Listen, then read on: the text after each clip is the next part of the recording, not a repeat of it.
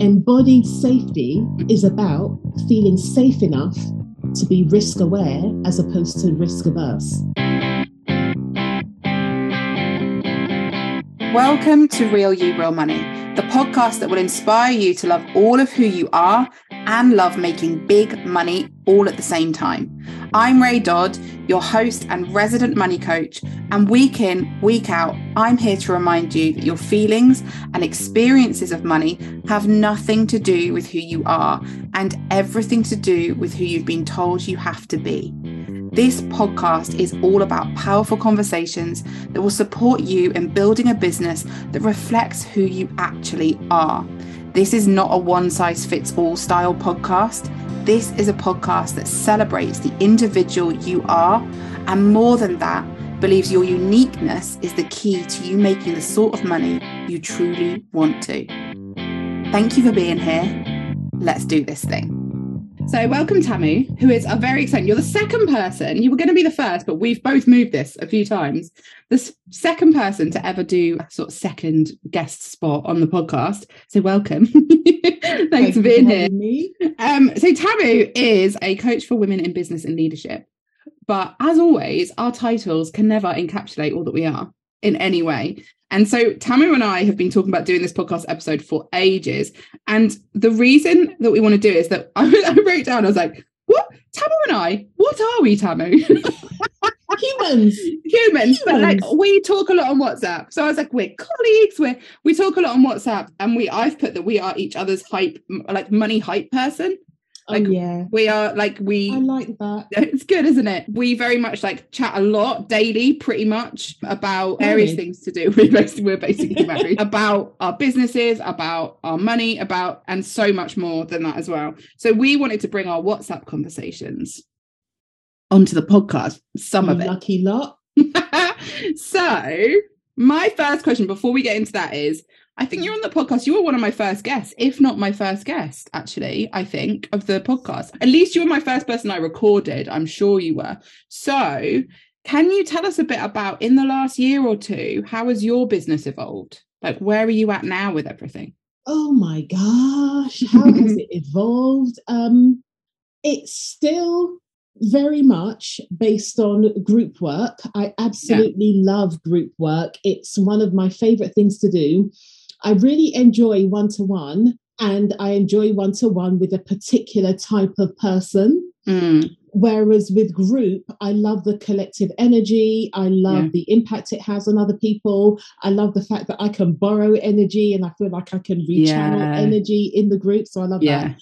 So it's still a group coaching model. Over the last two years, I've I've been more, I wouldn't say proactive, but I've magnetized more corporate work. Yeah. So I've done corporate speaking gigs, workshops, team building away days, mm-hmm. which has been really, really nice. I have moved over from a launch model yeah. to a blended evergreen and launch model mm. because 2022 there's that beautiful quote from Zora Neale Hurston, which says, There are years that ask questions and there are years that answer. Mm, yeah. And for me, 2021 was asking me, When are you going to look after yourself properly? Mm. 2022 said, Listen, let me tell you what is needed. Mm-hmm.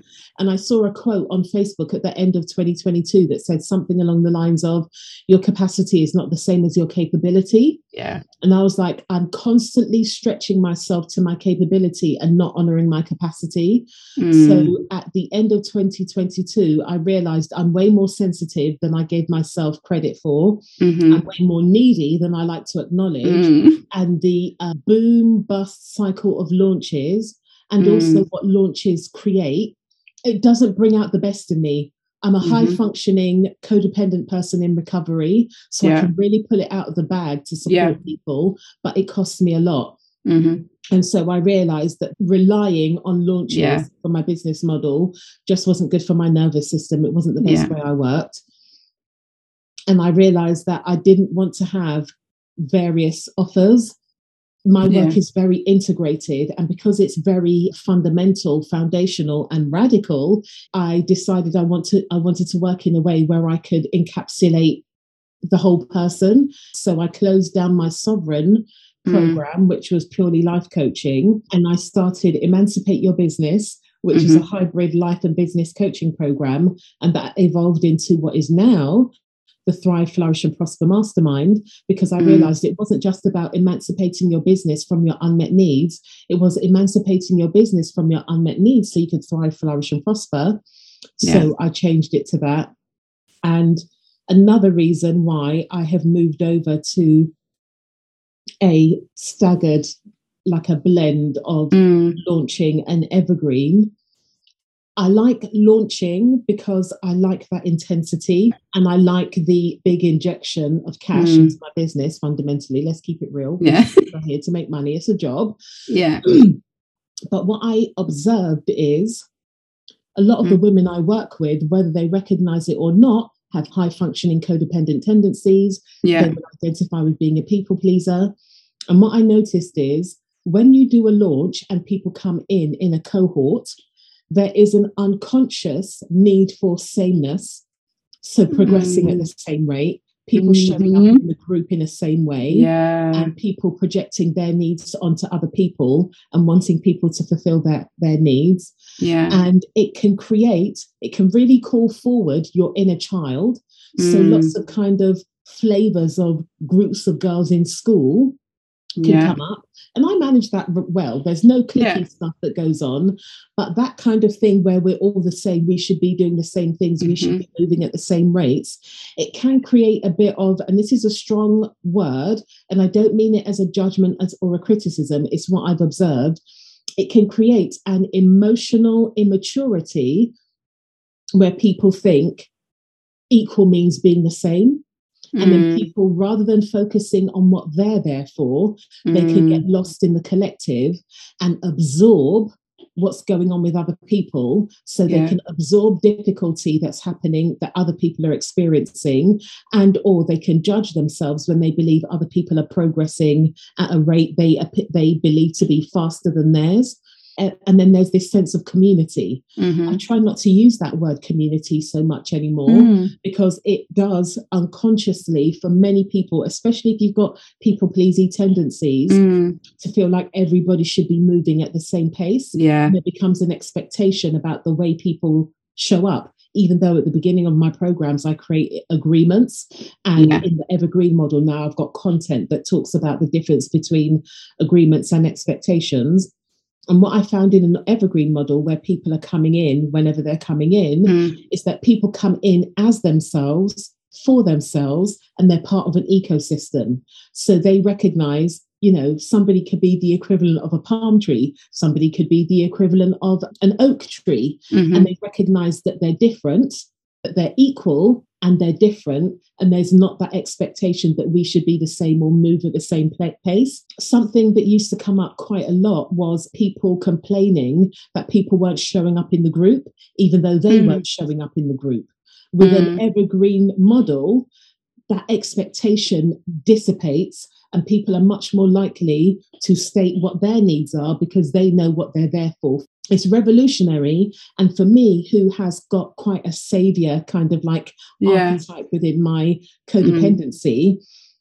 observing that would make me over function so mm. i would be mm. in the group all the time yeah. i would be giving pep talks all the time i would almost be like a headmistress telling people like mm. you need to do this you need to do that yeah. that's not coaching that's not what i'm here for carl rogers who is a wonderful psychologist or was, he talks about holding in the therapeutic space, holding your clients in unconditional positive regard. Yeah. I want to hold you in unconditional positive regard in a partnership. I am here to teach you the power of self responsibility. I don't really do accountability coaching because yeah. quite often, unconsciously, accountability coaching is outsourcing your responsibility to somebody else and expecting somebody to chase you. Yeah. And I find that the more evergreen approach supports that way of working. Yeah. And yeah, it just helps people stay focused on who they are and what they need. That's so interesting because with one of the rounds of my group program, which is now Real You Real Money, but used to be called Plenty More, with one of those rounds, we I split the income levels. I think it's not five and five and above And in lots of ways, it worked really well because my thinking was people would have different, there's different stuff going on at those different levels. And that's true. But actually, I think it created almost more division for people because A, I think we learn a lot from being in spaces where people are making more than us. And I also, from beginners, we forget exactly the power of being a beginner. Exactly, and I I know that also that can be activating for people. So I was kind of experimenting with trying it like with this separation. And I actually think what ended up happening was a lot of like, so a few people like their income dipped and they were like, should I be leaving the group? Somebody else, their income came up above the 5K a month. And they and everyone was like, oh, you'll be graduating as if they were going to a better group, which I didn't love like i just didn't love that messaging for all of them or for that person who who really loved being in that group and I think it's super interesting because in some ways, by doing that, I was trying to create more safety for my clients. But I actually think this is why, you know, there's a lot of talk about not promising safe groups and stuff and safe spaces, because I think that activation that happens, if you approach it, and obviously my job as the coach to help you approach it this way, and we do put in lots of stuff, but if you approach it with a like a mindset and a, a willingness to be like, okay, I feel I feel activated here because that person's making more of than me. What am I making that mean about me? What am I doing with this and this? like you know like it can it that discomfort is not yeah. bad yeah. if we approach it. In fact, it's not bad point blank. Yeah. The issue is in how we approach it and whether or not we make it. I don't like the word productive. It sounds really like doing heavy, but like whether we make it useful or yeah. not useful. Yeah. And you know, um, with that, I am absolutely with the not um, talking about creating safe spaces, mm. it's impossible to create a safe space. Completely. I yeah. can't even create a safe space. Okay, my house is generally a safe space, but if my front door knocks and I'm not expecting it, I do yeah. jump. Yeah. And I think it is much more honest, realistic, mm. and we can create much more mature agreements and boundaries if we talk about brave spaces. Yeah. I hold a space where people can be brave and the other thing about this word safety that really, really we have to be careful about there's people band around feeling safe, feeling unsafe. Because A, we live in a society that capitalizes from us not feeling safe. Yeah. So there's a lot of us that don't even know what it is to feel safe, mm. number one. Number two, quite often people talk about feeling safe or unsafe when what they really mean is when they feel vulnerable. Yeah. And because we don't have the opportunity to hold space for vulnerability quite often, mm. we'll often talk about not feeling safe when the truth is actually we feel vulnerable, we feel a bit exposed. And that's not the same thing.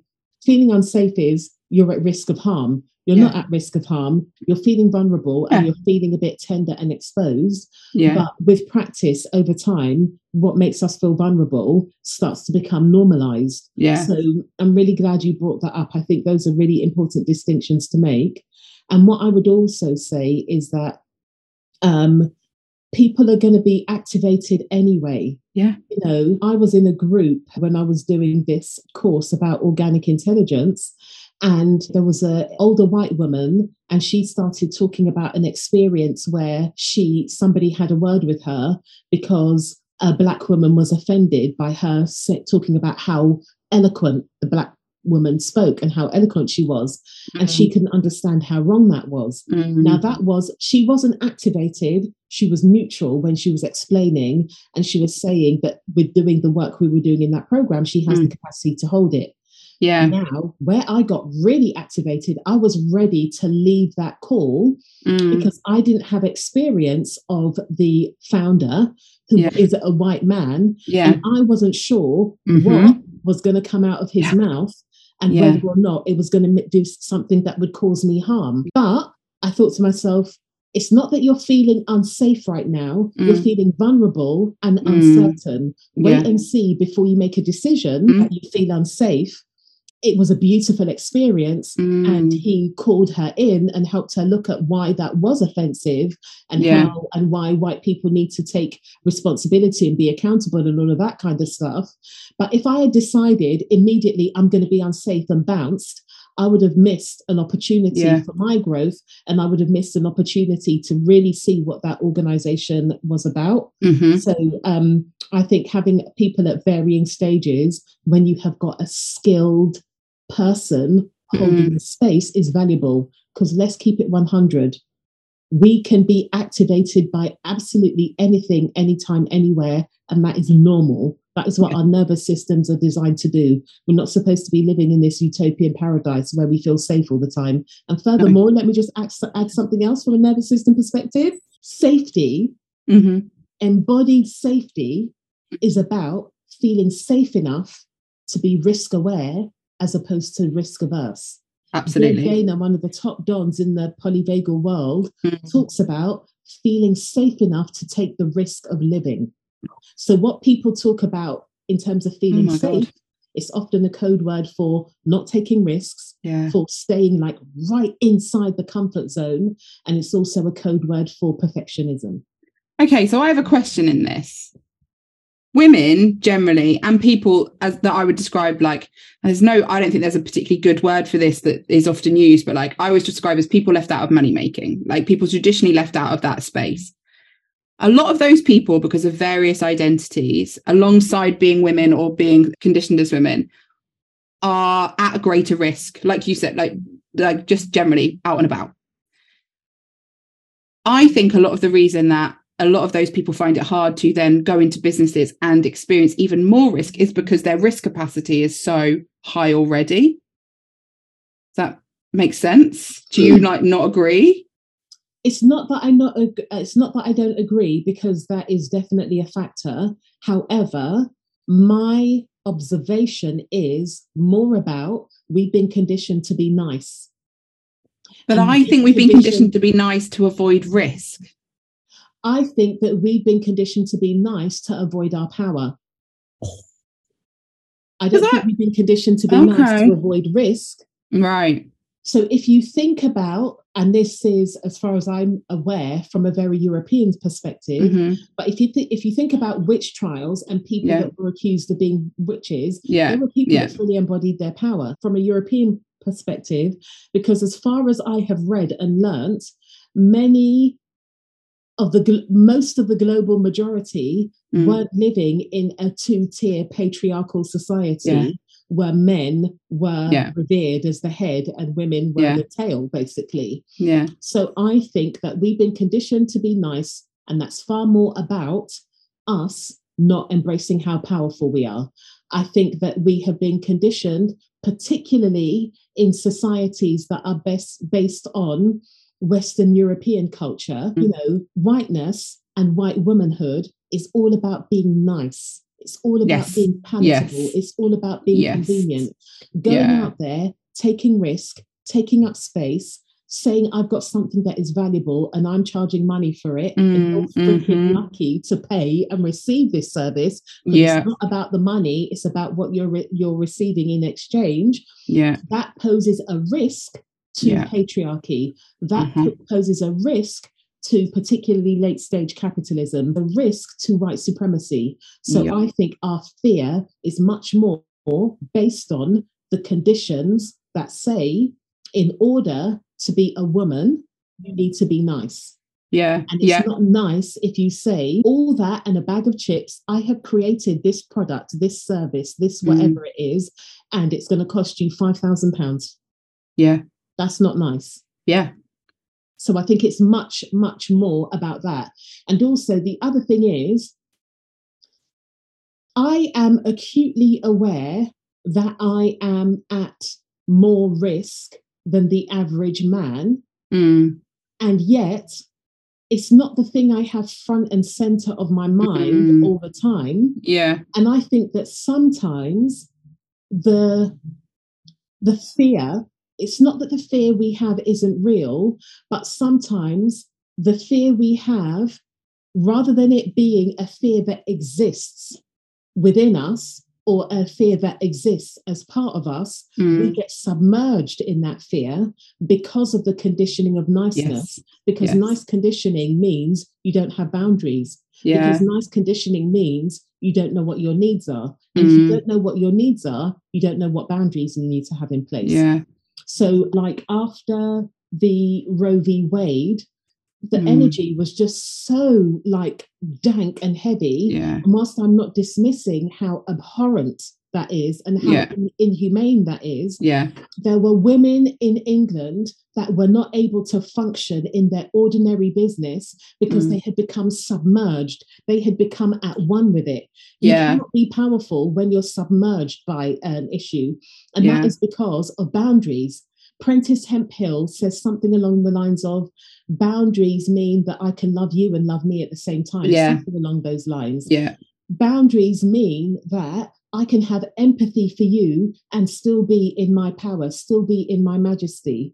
When I'm submerged by the weight of the world, I can't be powerful. My MP knows me. I love to write a good MP letter. Oh. I'm not writing an MP letter if I'm mm. submerged in the yes. heaviness, in the dankness, feeling yeah. like I'm a really tiny speck when I know I'm a powerful mama jammer. Like it's, it's yeah. not helpful for us. That's not what creates progress. That's mm. not what enables us to move forward.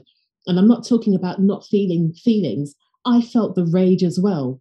Yes. But part of the function, Toni Morrison, the the the the function of racism is to, is distraction. Distraction, yeah. They say your head is misshapen, so you mm, spend yeah. time proving that you're not. Yeah. These oppressive structures, whilst they have very real impact, they also are there to distract us from how powerful we are. And when we're distracted from how powerful we are, we make disempowering choices. We people please, we become codependent, we mm. play small, we become so submerged in things like Roe v. Wade was not inside my house. Roe v. Wade has no jurisdiction over my womb. I live in England. Yes. If I embody my power, I am much more likely to be able to do something that mm. will have an impact rather than feeling like I can't function and that yeah. I have the response that like I have personal responsibility mm. for overturning that. And I think in those moments as well, like that's like when we and sometimes we will just fold in on ourselves because we just can't. Yeah. But I think also I love a good fold in. But the idea that it's ethically superior to fold in, and we get a lot of that. Like we, I, it's never been more. don't care. Exactly. We get that online where people go, "You haven't posted about this, this, and this." Or when the war in Ukraine kicked off, or when the pandemic kicked off, and people have people in their DMs being like, "You shouldn't be selling anymore." Like it is, it is only kind if you stop functioning and stop needing anything, or like just you know, being a full human. Like EDF Energy won't still want their money, like council tax won't still want their money, like exactly. children won't still need to be fed. Come on. Exactly. And it's such a privileged position in the first place to even be able to suggest Absolutely. that. But I think also we have a responsibility in that moment for those of us that can continue to continue for the sake of the ones that in that moment can't. Like And Ray, sorry to cut you. Also, you have people that work with you Mm. I have people that work yeah. with me. Whilst I don't employ anybody yet, I yeah. have freelancers that work with me. I yeah. need to pay them. Yeah. So it's not yeah. just about me oiling my coffers or whatever the say, saying is. This is an ecosystem. I know, I just think I made that up. But this is an ecosystem, right? Yeah. There are people, I'm not saying these people depend on me, but we no. have an agreement. I want to honor those agreements. And I also want to be able to meet the rising costs of living as well. Yeah. Also, and I like on a very basic level, no one's going into men's DMs telling them to stop. Like, and it's it it shouldn't be Hallelujah. any different. Like, so this is one of the things I really wanted to talk about because there's something that I'm seeing, and I feel like we've talked about this, is almost like an ethical perfectionism around a lot of this stuff. Like a very much like this is the like the way to do it which often comes from people who have enough privilege. And when i say privilege in this context i mean a partner who's paying some for some of the stuff if not you know enough to cover your bills. But when you're in a position to go you know what? A war's happening. And i'm always want to point out let's be clear that wars have been happening the whole time you've been running your business. This was a closer war in, involving white people which i always also want to it felt closer to home for a lot of people. But it it's no different. And I've definitely fallen into this trap. So this is not me saying this from on high at all, but finding themselves good, generous, empathetic humans, not fully embodying their businesses, not fully doing the things that they want to do, not making the money they want to make because they don't know how to do it the correct ethical way. Is that something What you see? ethical. it Like, doesn't. when I think about, and relative. I've said this a number of times, when you when I think about the society in which we live, we don't really know what ethical is. And you know what? No judgment, anything. I'm ju- I'm literally just stating we don't know what ethical No. is.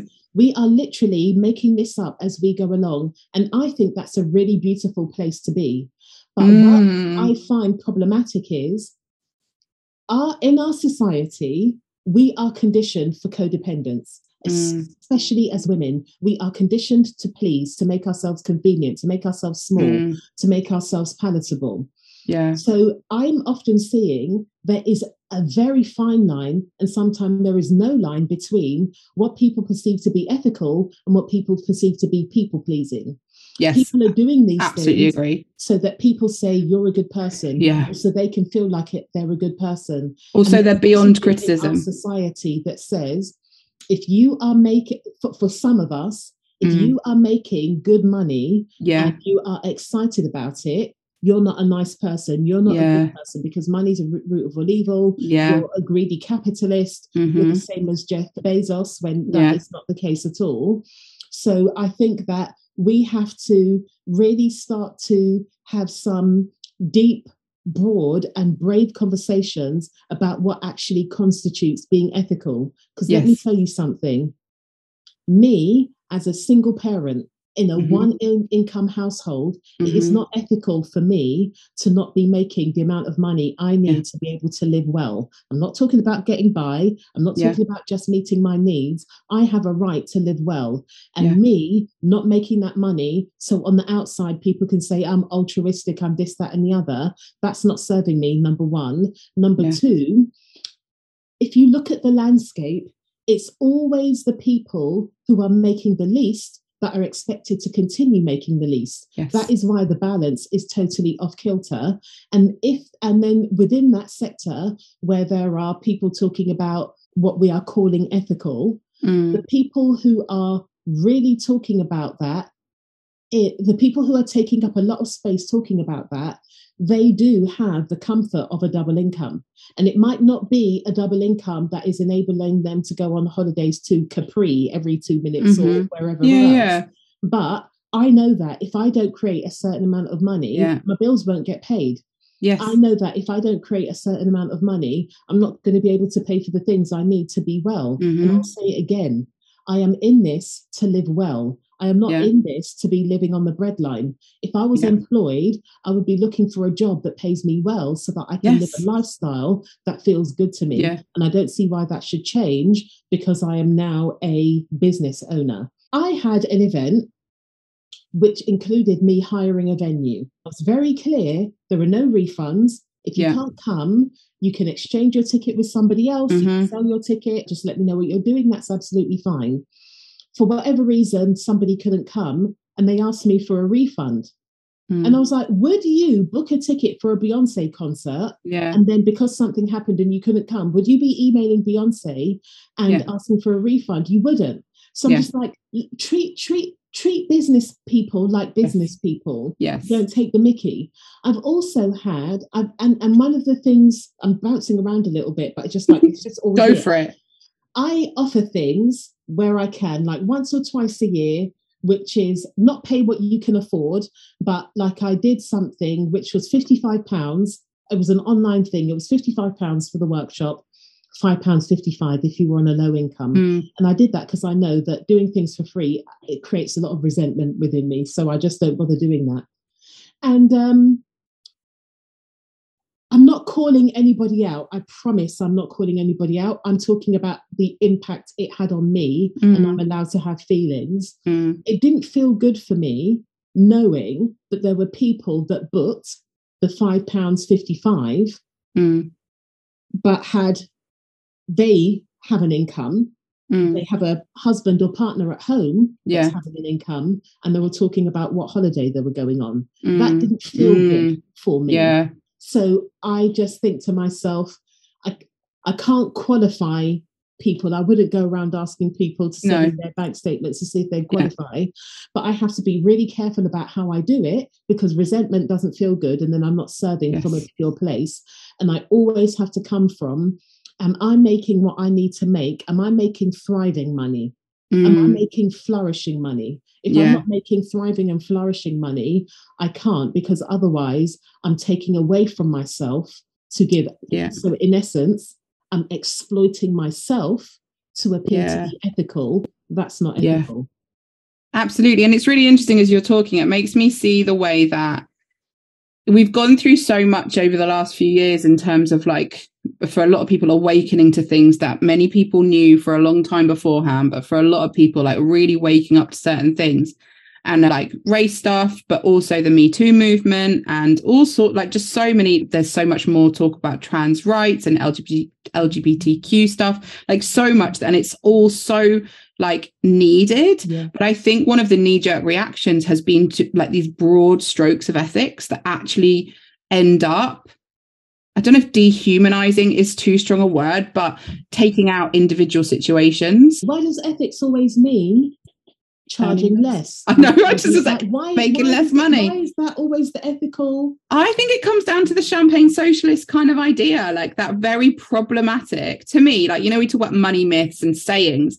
Champagne socialist is one of the most problematic phrases. Starving artist, champagne socialist. Yeah. Very similar, yeah. super problematic. And it's why, actually, I'm pretty sure it's right. Throughout history, we've mostly had right wing governments in the UK like we've had more right wing than left wing, and I think a lot of it, particularly in the you know last hundred years or so, is because they have more money.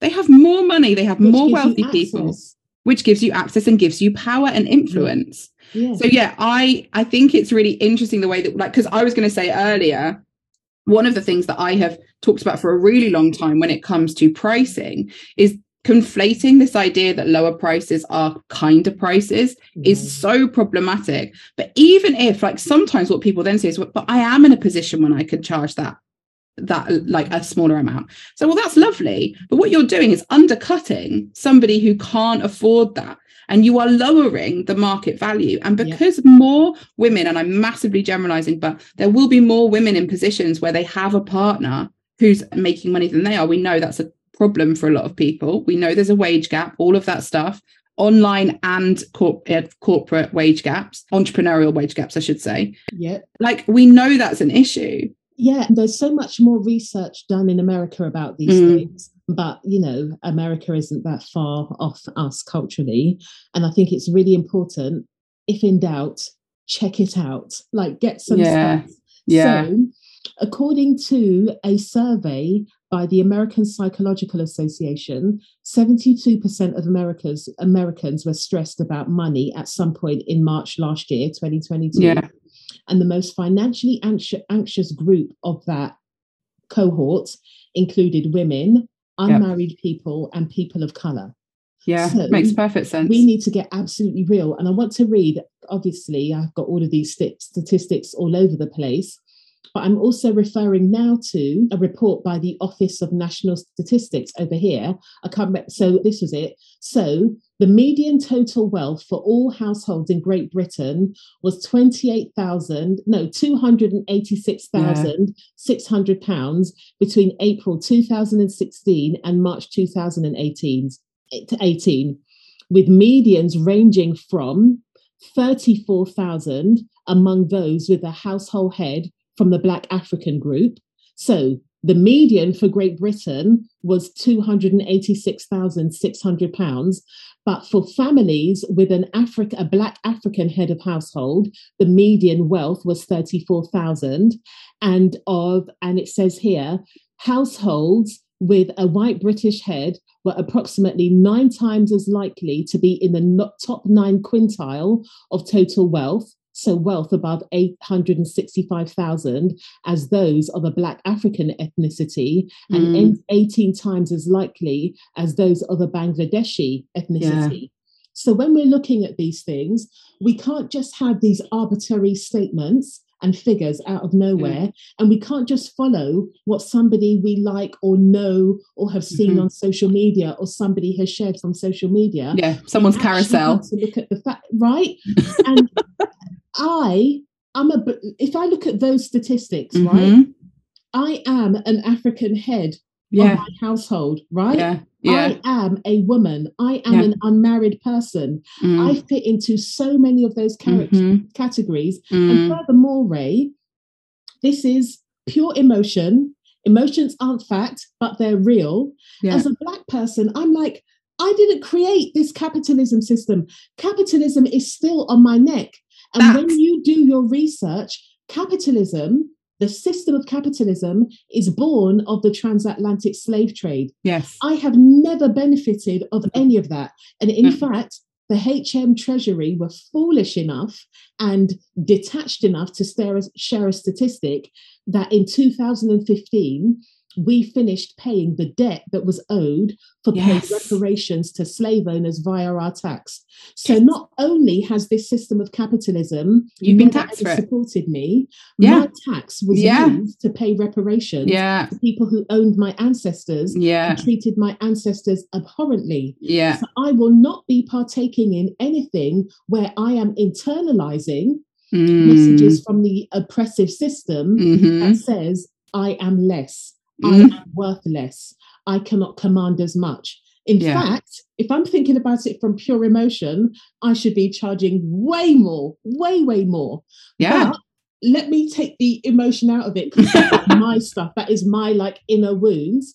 When I really think about it, I have a right, I am entitled to charge prices that are commensurate to the value I offer. Yeah. And my work, similar to yours, Ray, it doesn't stay in the Zoom call. No. If you no. are integrating and implementing what I teach, what I hold space for, what I coach with, Mm, it evolves with you yeah. when people have finished working with me, a lot of people would say things like, "My life is forever changed," etc. That is priceless. Yeah. So I'm not going to mug myself off No. to look good for what metrics I don't know. You know what it speaks to as well? It really speaks to self trust. Like it, you, a lot of what you're talking about is like, what do I need? What do Yeah. I think? What is my experience? And, what are and what are my emotions? Because mm. those emotions are incredibly valid that you just described. And actually, we could do with a lot more emotion being brought into these situations rather than it being clinical and this is this is this and this is just the way things are. Like we need to bring that that hurt, that frustration, that desire, all of Mm. those different feelings and be like, no, this is this is what I want and this is what I, what feels good to Mm. me as a person. And, And, I do reparenting yes, yeah, because absolutely. we have been taught in so many different ways to abandon ourselves yeah, and abandon what we need. yeah, And that is what I would be doing. For example, Yeah. if I went down a road of, oh, pay whatever you feel like, or Yeah. I'm not charging the prices that I think are commensurate to what I offer. yeah, And as as women, regardless of your racial background, yeah, one of the conditions of womanhood has been abandoning your needs. yes, And we've been doing it for so long. Many of the women that come to work with me don't really have an embodied sense of how they feel. Mm, Because what they've done Yeah. over years is learn how to suppress how they feel. yeah, desire and needs. Like- needs? No, I don't have. Like it's been a, Yeah. a badge of honor. I don't have needs. Yeah, And when we do that, we are continuing that pattern of abandonment, and we are activating that abandonment wound. yeah, And when you can say, "Do you know what? I'm going to give voice to how I'm feeling, even if it's stuff that I would never share publicly because it just sounds too bad. I'm going to give that space because yeah, as a parent." You know, we give our children space to express themselves yeah, and allow well technically we should. I know there's a lot of oh no that's not kind to say this kind of thing but i think we should allow our Mm. inner children and our children if you're a parent to rage and have the tantrum and get out what they really want to say rather than keeping that on the inside because then that becomes a wound that's just Yes. harming you over and over again and then you start to engage in a non-consensual relationship with shame and that Yes. becomes your barometer and guide for everything I'm not down with that. So I give my stuff a voice, and Mm. inside there, I find potent stuff that needs attention. yeah, Or I'm like, come on, love, this isn't even about that. This is about what happened in year Mm. three with Jodie and and and Cheryl. it's always Like, Jodie.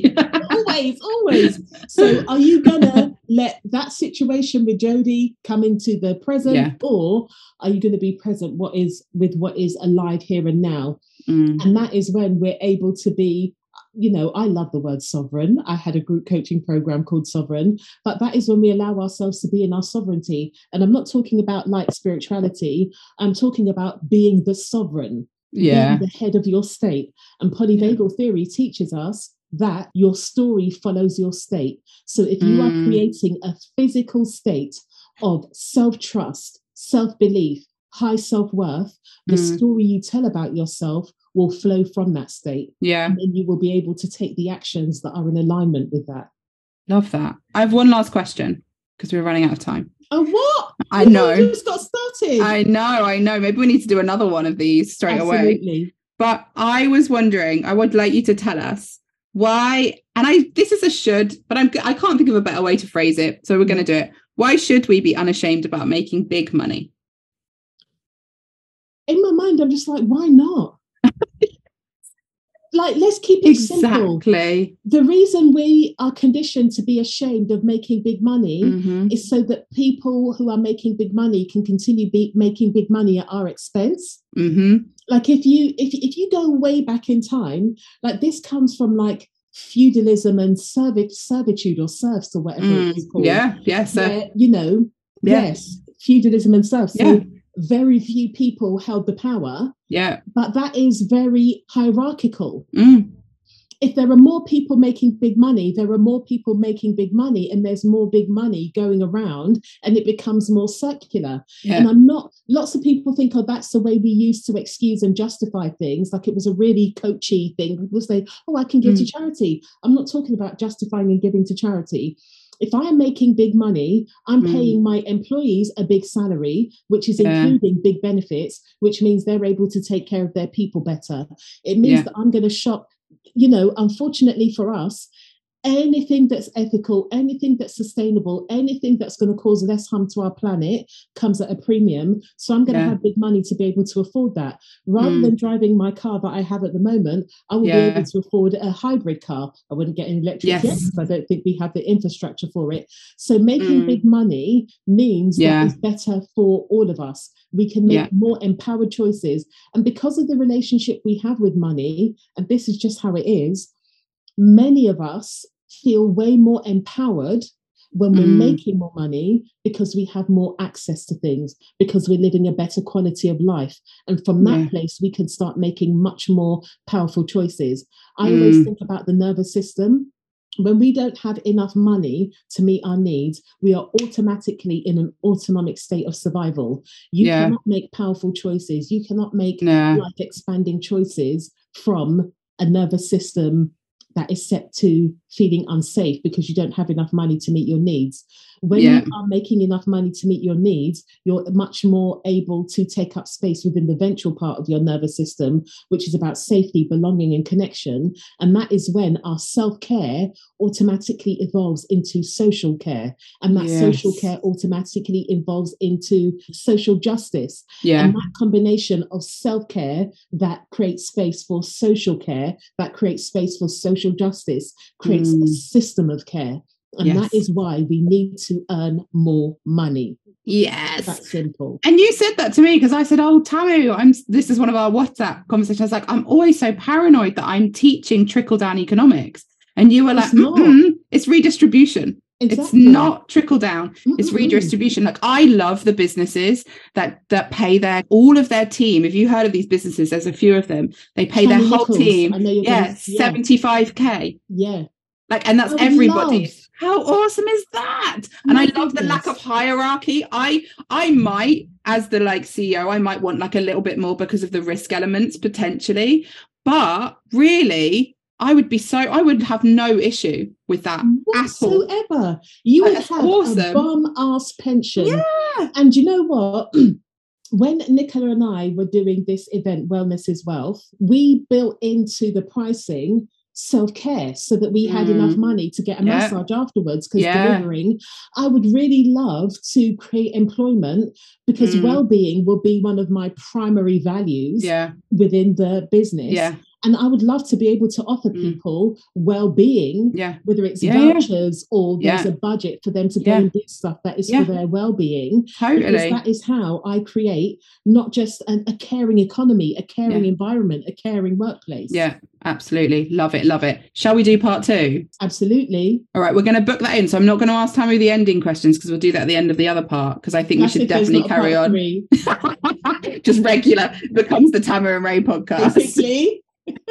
Thank you so much. Thank like this is like such meaty stuff for people to just sit with. And I really encourage you, if you're listening, to listen again, to really sit with what you've heard. And I'd love, and I'm sure Tamu would be the same, like let us know like your thoughts. Feel free to certainly DM me. I won't say it on Tamu's behalf, but certainly DM me and let me know like wh- how you found the episode, what you thought, all of that stuff. Because I know that these are some big conversations, and I know that the two of us have more that we want to say.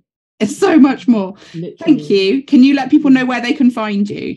Yeah, the best place to find me is Instagram. I keep saying, "Oh, I want to move away from Instagram," but it's the it's Don't place, do it. community center. So I'm at Instagram at live360 l i v e t h r e s i x t y, and head over to the link in my bio and sign up for my newsletter because I share all kinds of goodness over there. Love that. Thank you so much for being here. And thank you, everyone, for listening.